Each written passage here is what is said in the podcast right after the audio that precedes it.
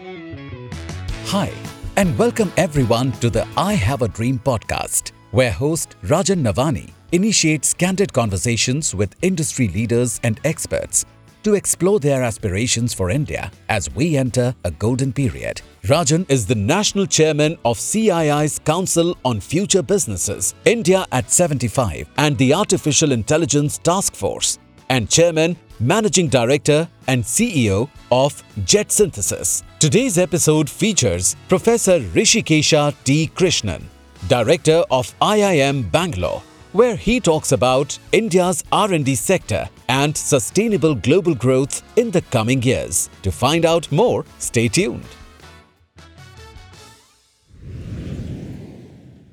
As we you know move on uh, towards you know uh, India at 100 from where we are today, India at 75, I think uh, you and your institution will play such a large role in, in shaping the minds of young people and our ability, therefore, to contribute, you know, to the world. So, first and foremost, thank you for joining us here and, you know, agreeing to to spare your time to share your vision and your thoughts, you know, for India. And one topic we really want to talk with you about is really how do we become a research and development nation, right? I mean, if we look at the statistics, you know, as a country, whether it's the private sector or even as a, a country when it comes to, you know, global benchmarks, you know, we really lack in, in what we invest in R&D. Whether R&D investment, the way we've traditionally looked at it, is still the best way to move forward, given that there is so much disruption and technology is like really in a very differentiated state altogether. You know, where incremental innovation, you know, may not be the answer to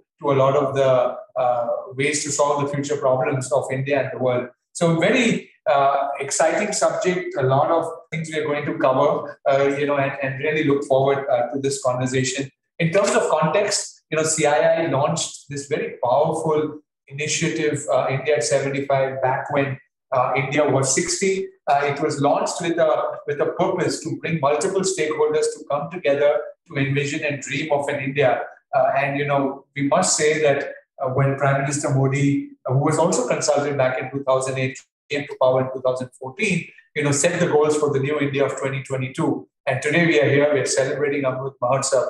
But this is just a stepping stone in the journey of a country which is, of course, beyond 75, thousands of years of history. And really, how do we use this Amrit Kal the next 25 years, you know, to truly unlock our uh, position in the world and to really get ourselves back into a position of global leadership, something that we have, you know, enjoyed in the past. But, you know, as we look at that, I think there is only one thing that we are all very clear about is that, you know, India is, is a country with a large population, with people, you know, who have very, very different levels of income inequalities. So inclusive development, I think, is a is a no-brainer. I mean, we cannot achieve anything as a country if we cannot, you know, take people along. So I know you have done a lot of work uh, in that space. So would love to start this session by by asking you really how do you define, you know, inclusive development? What is inclusive India? How do we really look at a sustainable global future, you know, coming out of India, you know, particularly over the next few years? And we'll keep this a free-flowing conversation. Uh, feel free to to share your dreams as and when uh, you get a chance. And uh, uh, maybe we can kickstart with that question. Yeah, first of all, thank you, Rajan, for inviting me to this uh, interaction. I'm delighted to be here. Uh, I was also sort of peripherally involved with some of the thoughts on India at 75 with the CII Karnataka Council at that time. So I'm delighted to be back in touch with all of you. I think you sort of set the tone well for this discussion. Uh, I think if you look at India, we are really a human resource rich country. And therefore, if you ask me what is my dream, my dream is that every Indian should be able to reach his or her potential, and the country should be able to not exactly create, but at least orchestrate enough opportunities for everyone to achieve their potential without economic or social barriers. I mean, if you ask me, that's really my dream because uh, our biggest strength is human capital. And yet, there are several things standing in the way of people realizing their full potential. So, if we can change that situation, I think uh, that would be just wonderful. So, that's really my dream about India. And uh, to me, that's what inclusivity is or inclusion is all about. Uh, everyone should be able to pursue the vocation they are interested in, the vocation they like. They should be able to use all their skills, talents, creativity, whatever they have, and uh, the environment should reward them for that. No, I think I think you know your your dream will resonate with so many people you know who really believe that that is the way you know India can move forward and and it is really this platform that we are trying to build where we are trying to strengthen and you know improvise on, on each person's dream and actually take the collective majority you know thought process so as you would recollect you know when we were in, at india at 60 the need for you know a better livelihood pretty much connected you know everyone in india at that time right and i think today we are in a position where you know we have a much higher level of self-confidence as a country you know we know we can make it happen right? And I think all the things that you just shared is a dream that will convert to reality. Of course, we need to keep our non-negotiables intact. You know, since you mentioned, I remember Professor C.K. Prahalad, who was also part of those interactions, you know, in those days, and, and yourself. You know, uh, we talked of price performance being a way uh, where India will always drive better performance, lower price, you know, uh, uh, social equity, scale as the non-negotiables, right, of that change. But you know, uh, one one thing that I wanted to really also, you know, kind of understand from you is that when we have to drive these changes, right, especially when it comes to uh, you know new business models, new products, more innovation, right, the R and D, you know, capabilities are, are so critical, right? So you know, how would you evaluate, right, the research landscape in India today? You know, given where we are, if you were to take your your view, given that you work with so many corporates and and so many students in you know in different capacity. So, if you look at uh, India's trajectory as far as R and D is concerned, you just start with the big numbers first. What is clearly a concern is that our expenditure or investment in R and D has really stagnated for quite some time now. So typically, most uh, estimates suggest that it's around 0.7% of GDP, which is much lower than you know the developed world, but even lower than other countries with whom we might like to compete. If you take a country like China, for example, over time R&D as a percentage of GDP has gone up in the, to the 1.5 to 2% range, whereas we are pretty much stuck at that 0.7% range. So that's at the high level, that's certainly a concern. Now, let me just come down one level to what's happening a bit on the ground. Now, historically, most of our R&D happened in government-owned and government-operated research institutions. We had all these large research networks like ISRO, DRDO, CSIR, ICAR, etc. But a shift started happening somewhere in the early 90s when a lot of multinational companies started setting up their R&D centers in India. And Bangalore, the city in which I live, is a big hub for those R&D centers. So this created a second sort of locus of R&D, where a lot of people, particularly very skilled people, started joining these companies and became part of the global R&D networks of these multinationals. Now, one of the challenges of these multinational companies is, of course, that their R&D activities are largely aligned with the strategies of their parents, wherever they are located and are largely focused on creating products and services for the global market, not necessarily for India and emerging markets. So, a result of this has been that the people working in those companies tend to be somewhat removed or separated from what's happening in the local ecosystem because they're focused largely on what's happening in the uh, sphere of their parent companies. So, that's one part of the story. The second part of the story, of course, is Indian companies themselves doing R&D. And I think we saw a pretty good phase during the 2000 to 2010 kind of time frame. We saw some really big ticket projects going on. We saw the Nano, for example, from Tata Motors. We saw Mahindra going into a whole lot of new vehicle development programs. We saw Indian pharmaceutical companies trying to create new drugs, of course, not always successfully.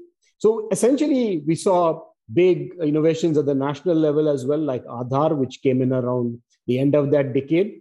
So that was a quite a good decade as far as corporate innovation is concerned. And I was hoping at that time that that would be a platform from which Indian corporate R&D would take off during the subsequent period. However, I've been a little disappointed. I mean, the last 10 years, I would say have not really been, you know, the R&D scene has not been as exciting as I hoped it would be. Uh, so what, what we've seen instead, and I think this is where the hope for the future lies, is that we've seen startups becoming very prominent in the broader R&D ecosystem, particularly in some sectors. If you take uh, sectors like biotechnology, you take healthcare, uh, you take, of course, the larger uh, digital space. We've seen startups becoming quite prominent in the broader R&D and innovation space. Though even there, one might have some cribs that maybe in the really R&D intensive parts like deep tech, perhaps we are not doing as well as we should. So just to kind of sum up, you know, there's the government R&D system, which still remains in a way the dominant one because the government is the largest spender on R&D. So out of that 0.7% of GDP, about 60% at least is spent by the government. And a lot of that goes into the government uh, sector itself. Then, of course, there's corporate R&D, which I believe did quite well in the 2000 to 2010 timeframe, but doesn't hasn't done as well in the last decade or so. Then, of course, we've seen the startups coming in with some exciting stuff, and I hope that trend continues. But we've unfortunately seen a lot of our good talent go to multinationals, which I mean is good for the global economy, but is perhaps not uh, that great for the uh, Indian uh, R&D uh, scenario as a whole. Uh, just to round that off, I think the other development I see, which is somewhat promising, is that a lot of the academic institutions are becoming more research oriented, particularly as they get more serious about being ranked internationally. Uh, they are certainly devoting more attention to the research both in terms of quality and quantity that they do. And that should hopefully have good results and outcomes uh, in the years ahead. You know, thanks for sharing that landscape and really, you know, putting it in very, very good context. And, you know, this 0.7% is compared to, say, a one and a half to 3% of what, you know, the top 10 largest economies in the world spend. So it's a, you know, 5x growth, you know, in terms of that. And again, given that you know 60% of that 0.7% is government i think the private sector and you know of course if you take out the multinational the indian private sector investment in this has to increase you know significantly but you know a lot of i think even the economic survey you know talked about uh, you know jugaad innovation being you know the way in which you know a lot of indian innovation happens which in a way has worked to some extent but you know obviously when we talk of you know the deep foundation building blocks of institutions, right, which will drive a large part of this R&D, uh, is, is, is, is not is not happening. So, really, what what can be some of the you know three of the things that you might think that can build a strong structure, a strong culture, you know, for R and D in the country? You talked of you know institutions such as yourself. Right? It would be good to also understand what IIMB, for example, is doing, you know, on research, you know, and to to, to see how we can really strengthen this is one very demanding and very much needed. I know we we keep talking about it and we've heard it. You know, we moved well on the Global Innovation Index. I think we are somewhere at you know from 81 we moved to 48 or 45, but still, you know, for India's size, India's scale, we got to do much better. I think there are multiple things uh, we need to do. First, we need to uh, start young. This is a point that's been made uh, many times before. Uh, fortunately for us, the new education policy recognizes the importance of this.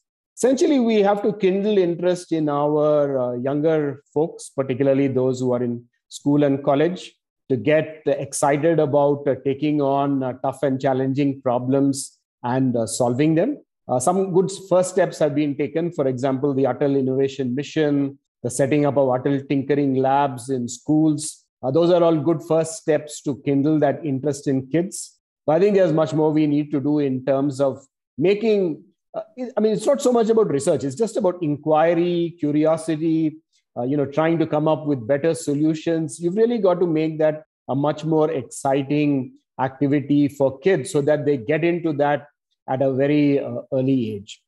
One of the things which would help, I, I believe, is to expose youngsters to a lot of the problems and challenges that around us.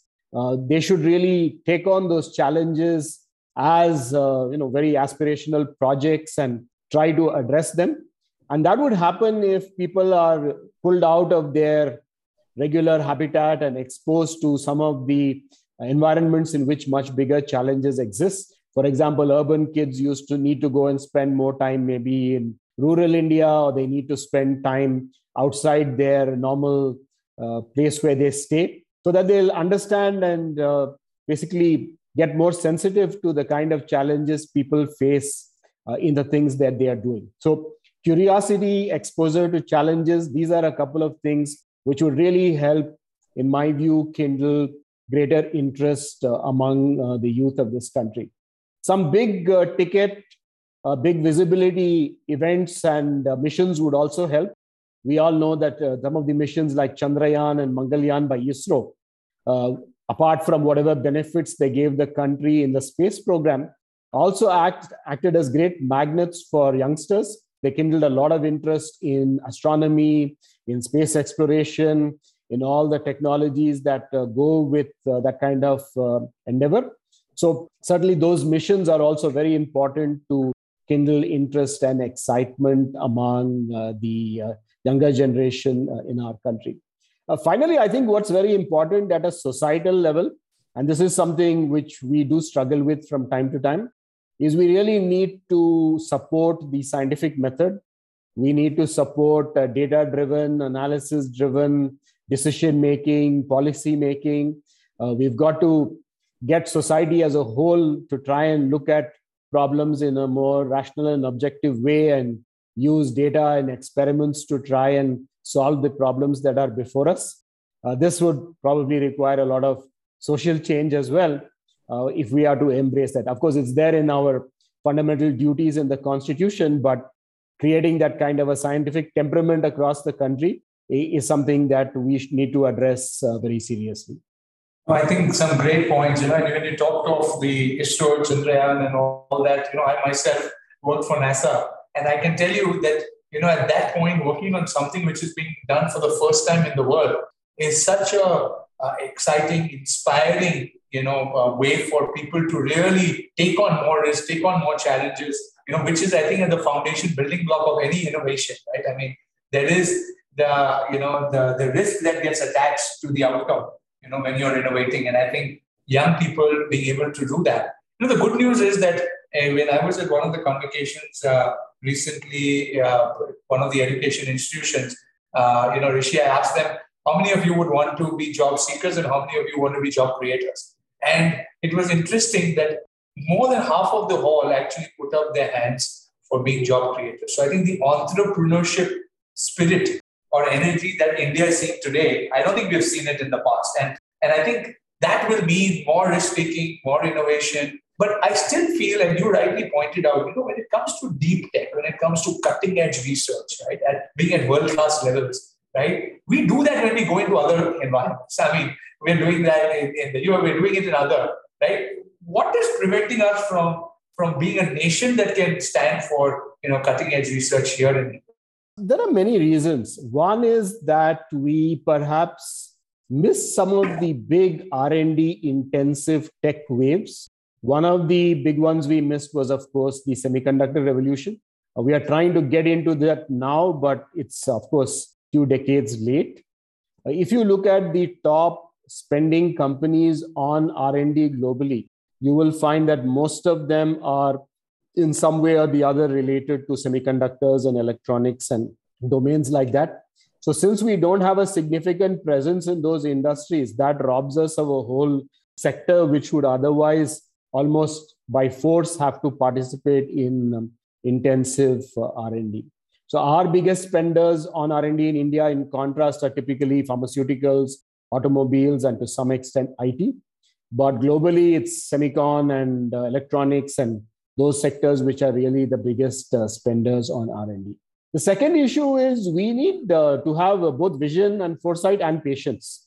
Uh, you just look back at the space program today. If after all it goes back all the way to the 1960s you look at our atomic energy program it's again something that's been around for 50 60 years. Results did not come in any of these sectors overnight. We had to invest in capability building in technology. We had to do lots of experiments and after you know going through several learning cycles we finally created the capabilities to be very strong in these areas So this is uh, going to be another important uh, prerequisite to do uh, good R&D uh, in the future. We need people who have that vision, like you know people like Homi Bhabha or Vikram Sarabhai, or you know have all those big names. And you also need uh, patience in, in terms of just your uh, your scientific work itself. Uh, you uh, you must have read about the mRNA vaccines which were developed for COVID. Now, while it appears that the vaccines themselves were developed in very short time frames, the fact is that the core work on mRNA based vaccines has been going on for 20 to 25 years. And it's just lucky that that whole program had reached the stage of maturity where they were quickly able to come up with vaccines for uh, COVID 19. But one should never forget the 20 to 25 years of very intense work that's gone on in multiple laboratories around the world to make the mRNA vaccine technology possible. In some of these areas, uh, Rajan, there's really no shortcut. You have to invest, you have to be there for the long term, you have to develop human capability, and you have to keep at it. And you need uh, leadership, both political and organizational, which can provide the long term patient support for these activities to finally uh, flower and bloom. And in today's context, it also needs patient capital. We need uh, investors, we need philanthropists, we need foundations, uh, apart from the government, who are willing to make the long term investments to do the kind of deep tech work which will enable us to be a leader some years uh, down the line.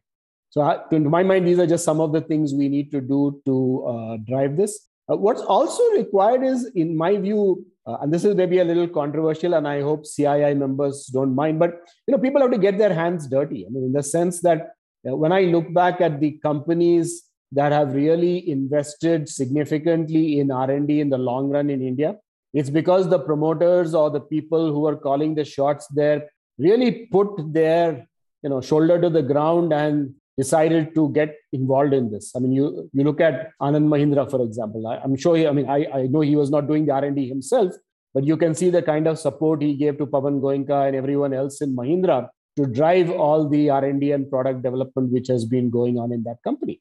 Similarly, you look at Mr. Ratan Tata and the kind of support and guidance he gave to the Nano. The fact that the Nano was not a commercial success doesn't worry me at all. In fact, that's a completely different uh, issue.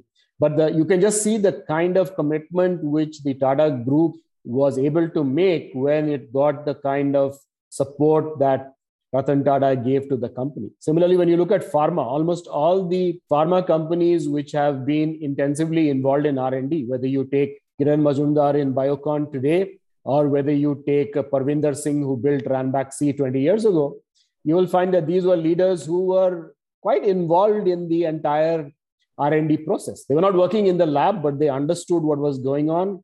They were full partners with the R&D team in uh, pursuing the different R&D programs, and they stood by everybody through both uh, thick and thin. So you, I think we need a new generation of leadership in our organizations who is willing to provide that kind of support. I think patient capital, new generation of leadership, so many aspects, right? You talk of vaccines, right? What India has achieved in terms of you know uh, uh, vaccines in this entire period is, is is remarkable, right? I think so. We we you know we're seeing pockets of excellence. We're seeing yeah. So Rajan, sorry to interrupt you, but yeah, but you know you you just look at the Indian vaccine story. Once again, when you look at somebody a company like Bharat Biotech, and you look at their ability to create a COVID 19 vaccine in a year or 18 months or whatever they did, it came not by accident. It came about because they've, over the last 15, 20 years, worked ceaselessly on a whole range of vaccines. For example, there's the rotavirus vaccine, which Bharat Biotech made in collaboration with the All India Institute of Medical Sciences, Dr. Bhan, and others. And this was an earlier vaccine which allowed them to develop the capabilities to make uh, Covaxin a success today. Or even if you look at uh, our friend Mr. Poonawalla, after all, the Serum Institute has been making large volumes of vaccines for years. I mean, they were already the largest vaccine maker in the world even before COVID came along. So there's there's really, I'm sorry to keep repeating this, there's no shortcut to building capabilities over time and doing going step by step through that capability building process.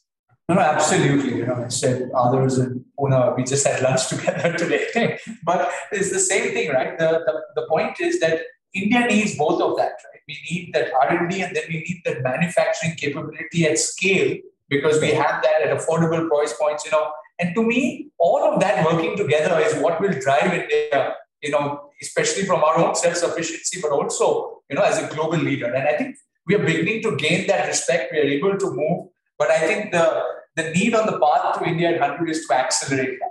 Our discussion today is we probably will get there in any case, but what can we do today to, to enhance the process, to make it more efficient so that we can get there quicker? Right. And I think the whole journey towards India at 100 is really going to, you know, come with, with, with a lot of that. Right. And, and, and education, right? You talked of the new education policy, you know, building people in India, the human capacity, right, is, is so critical when it comes to the new world. you talked of missing, you know, some cycles, semiconductor, but AI, blockchain, sure. you know, what is the future workforce going to be like, right? We're already dealing with remote working and, you know, so many challenges of the gig economy, right? How do you see all of that and what can India really do to prepare, right? How do we go and, you know, put position ourselves there to be able to, you know, take maximum advantage of this opportunity?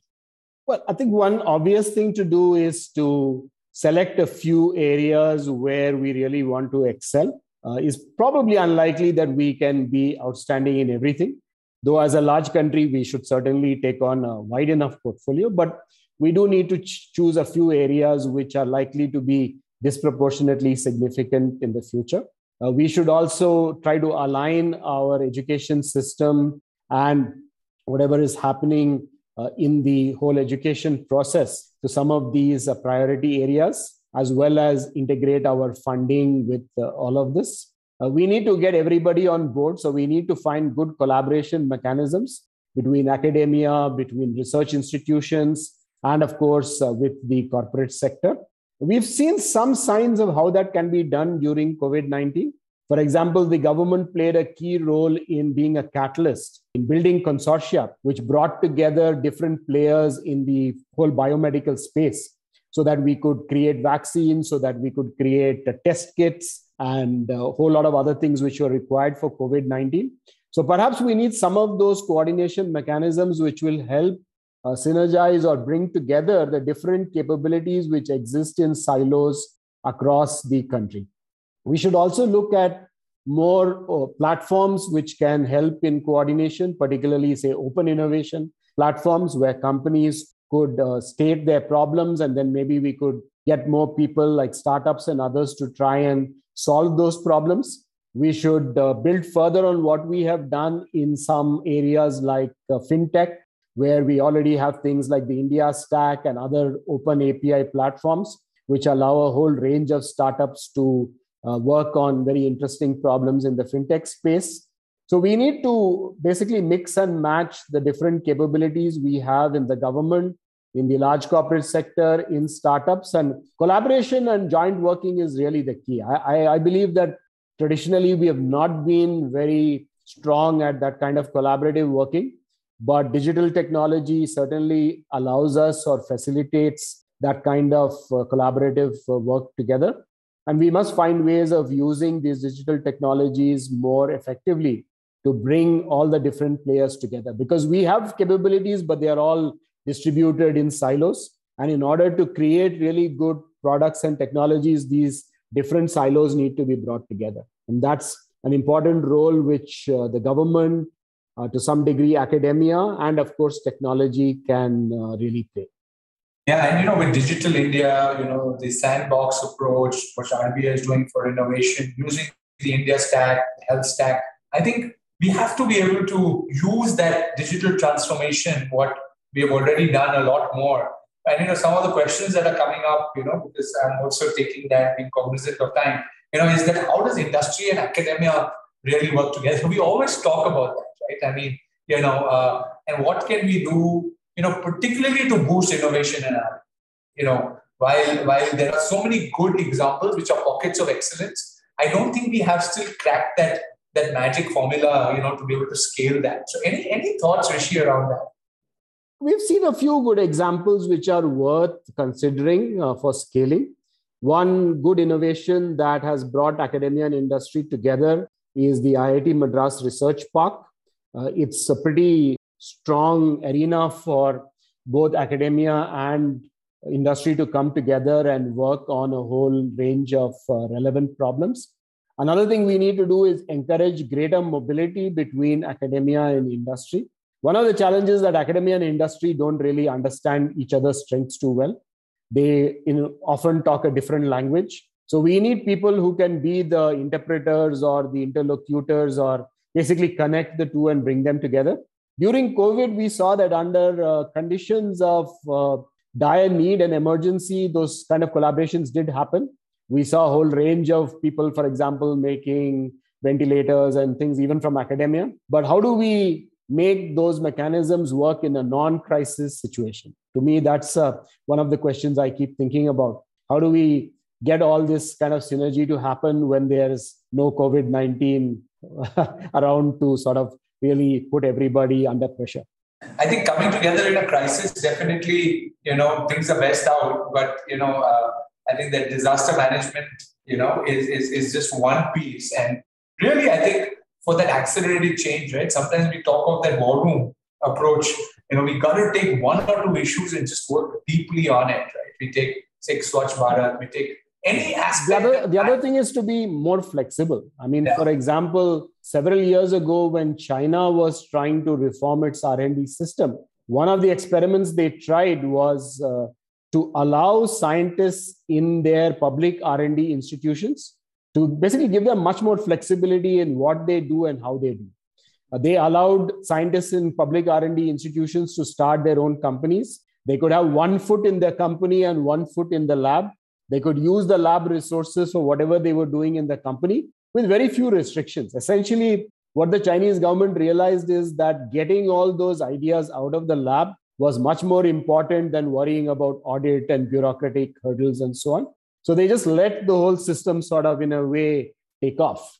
So maybe we need a few drastic things like that so that we can just unleash all that potential which is otherwise locked up in different organizational structures. No, I think I think you know uh, there are so many good global examples, right? Also taking a theme, right? Like when quality movement in Japan, such a great example where you allow all that flexibility, but you drive it towards one theme that you want to stand for, which you know is critical or a foundation building block, you know, for the future. So absolutely, there. You know, a question, another question that has come up for you is on a different note: How can India become home to the Harvards and MITs of the world? How can Indian institutes be enabled? Uh, to attract foreign students and really get, you know, become a part of the top 100 institutes in the world. So, what can we do to, to position our higher education into that category? So, Indian higher education, uh, given its constraints, uh, I would argue is not doing too badly. Of course, we wanted to do much better. So, you probably read in the press today that the QS World University rankings were announced yesterday. And we have about three or four institutions in the top uh, 200 Indian Institute of Science, a couple of IITs, etc. Uh, I am increasingly of the view that you know we should again unshackle many of these institutions. I think first of all they need more resources. Uh, if you look at the kind of investments we make, they are very small by global standards. Uh, I know the government has its own financial constraints. Then we need to find alternate funding models to bring in alternate funding models, you'll also have to remove maybe several of the other hurdles uh, which these institutions have to deal with on a regular basis. So I think one should uh, we should be willing to experiment. I think we sometimes are a bit hesitant to experiment. Maybe we don't want to experiment with the whole system at one go, but let's take two or three institutions. The institution of eminence scheme, which the government came up with, was supposed to do that but i think it's it's sort of it's stopped a little short of that. It appears. I mean it's brought in the funding but it's not given the kind of overall flexibility which those institutions need to really take off. So i, I once again even there i would believe that indian institutions have it in them to be among the top. We've seen it in corporate india right? I mean before 1990 we hardly had any indian companies which were in the top of anything. But now you know you take almost any industry you will find there are at least a few Indian companies who are leaders in their domains globally. So the same thing can happen in higher education, but I think you really need to create a conducive environment for them to do that. you know, I think corporate funding in cutting edge research is happening well in developed countries and institutions and all of that. Right? I mean, even in a country like India, somewhere I think we got to identify how we can make that happen. I don't know whether it is going to come from, you know, because obviously performance of companies like what you said when you're looking at it from a, a long term will be enhanced, but you know that culture uh, change, right? It's it's something that is required. So you know, is there any concrete thing that you, you know, because being from the academic side, I think you can see or, or you have a view which is a very different one from people who are already in the in the corporate side, right? So anything you see specific that needs to be highlighted to corporations, especially, you know, if we say that India is going to be, you know, the global hub for R&D and innovation in the next 25 years, you know, something that's missing, something that you can identify. Yeah, so you know, uh, I did some analysis some years ago of what was holding us back on innovation, and uh, we looked at it from the point of view of uh, three dimensions. We looked at it on the input side, which was in terms of skills, talent, funding, etc. We looked at it on the outcome side. We looked at the, does the market support innovation? Do companies that innovate get better valuation? Is there protection for intellectual property, etc.? And the third thing we looked at is capabilities within organizations, which includes leadership, uh, decision making, how the companies work, the culture, hierarchy, and things like that. And I'm, I'm sorry to say that when we looked at that, the outcome side seemed to be actually getting better in the sense that our, with a lot of the deregulation happening, the economic and other environments for business in India were becoming much better. But if you look at the second uh, uh, box, which is basically the environment within companies, the kind of leadership you, they provide, the kind of support they provide for ideation within the company, their willingness to put investment behind good ideas that come from employees, their willingness to take risks and try out new things. That seemed to be an area which continued to be a challenge. So, my take on that is uh, just repeating something I said a little earlier in the conversation. We need a new generation of entrepreneurs who are not sort of worried, who are not held back, who are willing to take those risks, who are willing to work with the team, even if they don't have the deep tech capabilities. They have to work with people who have those skills and really try to make things, uh, you know, uh, make India and make their companies leaders in their respective domains from an R&D and tech perspective as well. Yeah, I think I think even filing of patents, right? We have much less, you know, in India compared to many other parts of the world. But I think what you rightly said, ultimately, it's the startups, you know, who are going to be able to become drivers of a large part of this, uh, which could come differently. And I think one of the questions was also that you know that however manufacturing, innovation, patents, etc., is is is you know is, is nascent in India, but how do we really uh, you know get startups to enable that? What can we see happening on that areas? You know, you talked of startups being housed within institutions, right? And and really, you know, that becoming a big base for uh, you know academic led you know research application. I think we, we, we need more sub we need more support from the large companies to startups as well. I mean, uh, unfortunately, sometimes I find startups you know who work closely with large companies they're not getting the kind of uh, support that they require. In fact the large companies are off sometimes. I mean this is not a general criticism but sometimes uh, trying to exploit the startups rather than just helping them realize the potential of their ideas so we have to overcome some of those uh, tendencies and temptations and really work towards building a much stronger collaborative ecosystem as far as r&d and innovation is concerned I think that's a great point. And you know, at CII, we started a national corporate startup connect. You know, and you see a lot of you know, like what you saw Tata acquiring some startup, many other companies, you know, kind of working together. Actually, a lot of the startups driving the future strategy of some of the larger corporates. Sure. Because, you know, innovation within sometimes is hard, you know, to, to, to come about. And, and I think, you know, if we are able to really build platforms like that, you know, across the country, definitely, you know, we'll see a lot more of that happening you know, as we move towards India at 100. And I think that's really the, you know, the, the, the theme, right? We, we are kind of running out of time, but, but I want to come back, you know, Rishi, to, to that, that big, bold, you know, uh, idea, the vision, the dream, you know, uh, you know, what let's, uh, what do you wake up to when you think of, your next generation, you know, in India, you know, how do you see uh, the future of India? What's, you know, if I were to tell you, I dream for India in a particular way. I know we started the conversation with that and, and you talked about it, but, you know, as we've been through this conversation, where is your dream, you know, that, and, and how do you see that really becoming a reality? Yeah, so I, I think my dream is uh, still the same. It hasn't uh, changed over the last 40 minutes. Uh, I think it's really to create a conducive environment where every individual in India can realize uh, his or her talent, his or her potential, uh, and of course, uh, contribute to the growth of the country and, of course, the prosperity of the individual and his or her family itself.